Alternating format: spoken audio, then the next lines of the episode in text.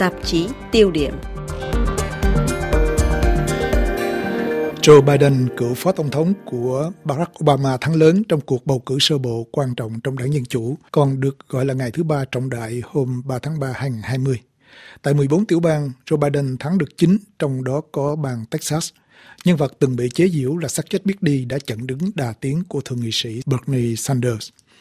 Để được chọn làm đại diện cho đảng Dân Chủ tranh ghế Tổng thống Mỹ, ứng cử viên về đầu phải được tối thiểu 1.991 đại biểu ủng hộ. Trong số 1.215 người công khai tuyên bố Joe Biden được 560, còn Bernie Sanders được 501. Sự kiện nhà tỷ phú Michael Bloomberg rút lui và quay sang ủng hộ Joe Biden, cũng như thất bại của nữ thượng nghị sĩ Elizabeth Warren cho phép suy đoán, từ nay đến ngày đại hội đảng vào trung tuần tháng 7, trên đường đua chỉ còn có hai người, đó là cựu phó tổng thống Joe Biden chiếm thượng phong và thượng nghị sĩ bang Vermont. Biến chuyển này đặt ra ba câu hỏi. Nhờ đâu mà Joe Biden đã chuyển bại thành thắng một cách bất ngờ? Liệu đảng Dân Chủ có tái diễn kịch bản thất bại 2016 hay không? Và vì sao phe ôn hòa trong đảng lại tìm cách chặn đường ứng cử viên Bernie Sanders? RFI đặt câu hỏi với nhà báo Phạm Trần từ Washington. Thân chào nhà báo Phạm Trần. À, thưa anh, trước hết, cái kết quả ngày thứ ba trọng đại trong cái vòng bầu sơ bộ của đảng Dân Chủ, theo giới phân tích thì đây là một chuyện bất ngờ. Ông Joe Biden trong vòng 3 ngày đã chuyển bại thành thắng. Thưa anh, điều này do đâu? Và đã có lần nào như thế xảy ra trong lịch sử bầu cử của Hoa Kỳ không thưa anh? Cái lý do ông Joe Biden thắng có ba cái lý do. Lý do thứ nhất là phe chính thống và ôn hòa của Đảng Dân Chủ, tức là các lãnh tụ của ôn hòa của Đảng Dân Chủ, họ quyết định là đứng sau lưng ông Joe Biden sau cái thắng lợi của ông ấy ở tiểu bang South Carolina vào ngày 29 tháng 2. Thứ hai nữa là người da màu kỳ này đi bỏ phiếu rất đông và những cái kết quả thăm dò ở tại phòng phiếu cho thấy là cứ 10 người ra màu đi bỏ phiếu thì ít nhất là cũng có hơn 6 người bỏ phiếu ủng hộ ông Joe Biden. Cái thứ ba là các người lớn tuổi là những người đi bỏ phiếu rất là chăm chỉ, chiếm từ 60 tới 70% trong các cuộc bầu cử thì đã đi bỏ phiếu và ủng hộ ông Joe Biden.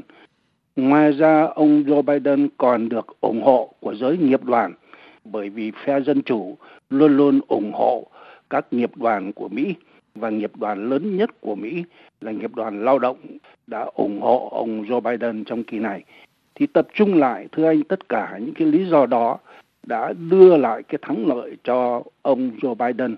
Trong lịch sử Hoa Kỳ, kể từ cái thời ông Richard Nixon tranh cử đó, ông ấy cũng ba chìm bảy nổi trước khi có thể được đảng Cộng hòa đề cử và thắng cử năm 1968.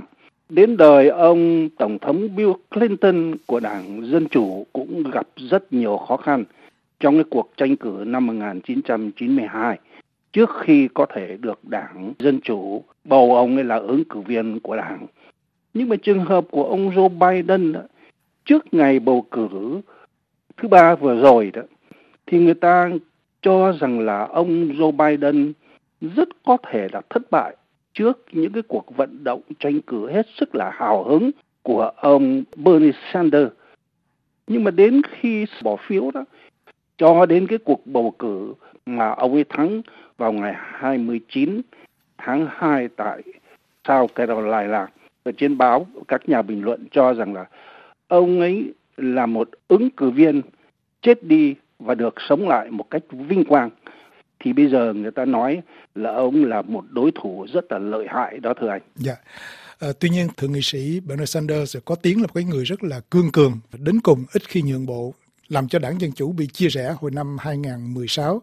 Liệu lần này cái cuộc đối đầu giữa Sanders và Biden có thể tái diễn trường hợp Hillary Clinton, Bernie Sanders ở năm 2016 không thưa anh? Và cho đến bây giờ mình đã thấy rõ là chỉ còn có hai người sáng giá nhất là ông cựu phó tổng thống Joe Biden và ông thượng sĩ Bernie Sanders. Cái vấn đề năm 2016 đó, sở dĩ lúc đó mà bà Clinton, một trong những lý do bà ấy thất bại đó, là bởi vì ông Bernie Sanders đối thủ của bà Clinton lúc đó chỉ có công khai ủng hộ bà Clinton vào những tuần lễ sau cùng của cuộc vận động tranh cử để mà chống lại ông Donald Trump. Lúc đó đó các lãnh tụ đảng Dân Chủ ôn hòa đó, rất là bực mình với ông Bernie Sanders. Và giờ đây, cái kết quả ngày thứ ba vừa rồi cho chúng ta thấy là phe ôn hòa và những cái lãnh tụ truyền thống đó họ không muốn tái diễn cái màn kịch năm 2016 mà để cho ông Bernie Sanders đã gây khó khăn và làm thất bại cho Đảng Dân Chủ trong cuộc tranh cử đó. Giờ đây tôi nghĩ rằng là trong cái cuộc bầu cử năm nay, phe chính thống và những người ôn hòa sẽ quyết tâm bằng mọi cách là không để cho ông thượng nghị sĩ Bernie Sanders làm cái việc đó. Thưa anh, tức là không để cho đảng Dân Chủ chia rẽ cho tới giờ phút cuối cùng. Đó là cái điều mà tôi muốn nói là bởi vì từ giờ cho đến tháng 6 còn tới 38 cuộc tranh cử nữa mà phần lớn những cái địa phương đó thì nghiêng về ông Joe Biden nhiều hơn. Tỷ dụ như là ở Florida hay là Michigan hay là New Jersey vân vân, những cái tiểu bang đó có số đại biểu đông, họ có cái truyền thống ôn hòa họ không có nghiêng về cái lập trường của ông Bernie Sanders đó thưa anh. Câu hỏi cuối cùng thưa nhà báo Phạm Trần, vì sao giới chính trị và báo chí Mỹ thân đảng Dân Chủ tìm cách cản đường Bernie Sanders? Vì ông Bernie Sanders là một người cực đoan hay là vì ông không có đủ bản lĩnh đấu với Donald Trump? Cái lý do chính là người ta sợ là ông Bernie Sanders có một cái lập trường cấp tiến quá độ và mình có thể nói là ông ấy thiên tả là bởi vì ông ấy đã có những cái cái hồ sơ thân bên phía Nga Xô khi mà ông ấy còn làm thị trưởng ở một cái thành phố ở tiểu bang Vermont. Ông ấy đã kết nghĩa cái thành phố của ông ấy với Moscow. Cái thứ hai nữa là ông ấy ca tụng lãnh tụ cộng sản Fidel Castro ở Cuba. Ông ấy đã đi sang thăm lãnh tụ cộng sản của Nicaragua và ông ấy ca ngợi hai nước Cuba và uh, Nicaragua đã có những chính sách về xã hội, về y tế, về giáo dục nổi bật hơn là bên Hoa Kỳ, công bằng hơn. Vì vậy cho nên á, ông đưa ra những chính sách về vấn đề di dân, về vấn đề bảo hiểm sức khỏe và về vấn đề giáo dục rất là cấp tiến và rất là tốn phí nhưng mà người ta đặt câu hỏi liệu ông tiền ở đâu ra để mà trả tỷ dụ như là ông ấy nói ông ấy sẽ không có lấy học phí cho các đại học công lập ở Hoa Kỳ. Cái thứ hai nữa thì ông ấy sẽ xóa sạch nợ một ngàn sáu trăm tỷ đô la của các sinh viên đã vay của chính phủ để mà đi học. Người ta cho rằng ông ấy nói những cái điều đó để với mục đích câu phiếu của giới trẻ, cũng như là ông ấy áp dụng một chính sách di dân hết sức cởi mở, không có vi phạm luật pháp thì được đi vào và được hưởng ngay lập tức các quyền lợi về bảo hiểm y tế, thì người ta cũng chỉ trích ông ấy. Những cái điều đó là những cái điều không thể làm được. Người ta cho rằng là làm việc gì cũng phải suy nghĩ cho nó kỹ, không phải là cứ việc nói bừa ra để lấy phiếu.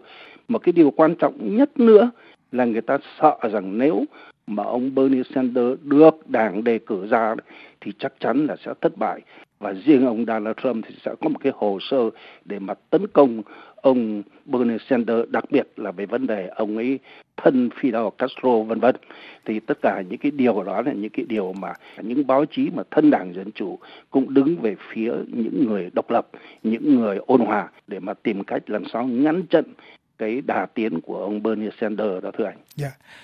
RFI Việt ngữ xin cảm ơn nhà báo Phạm Trần từ Washington.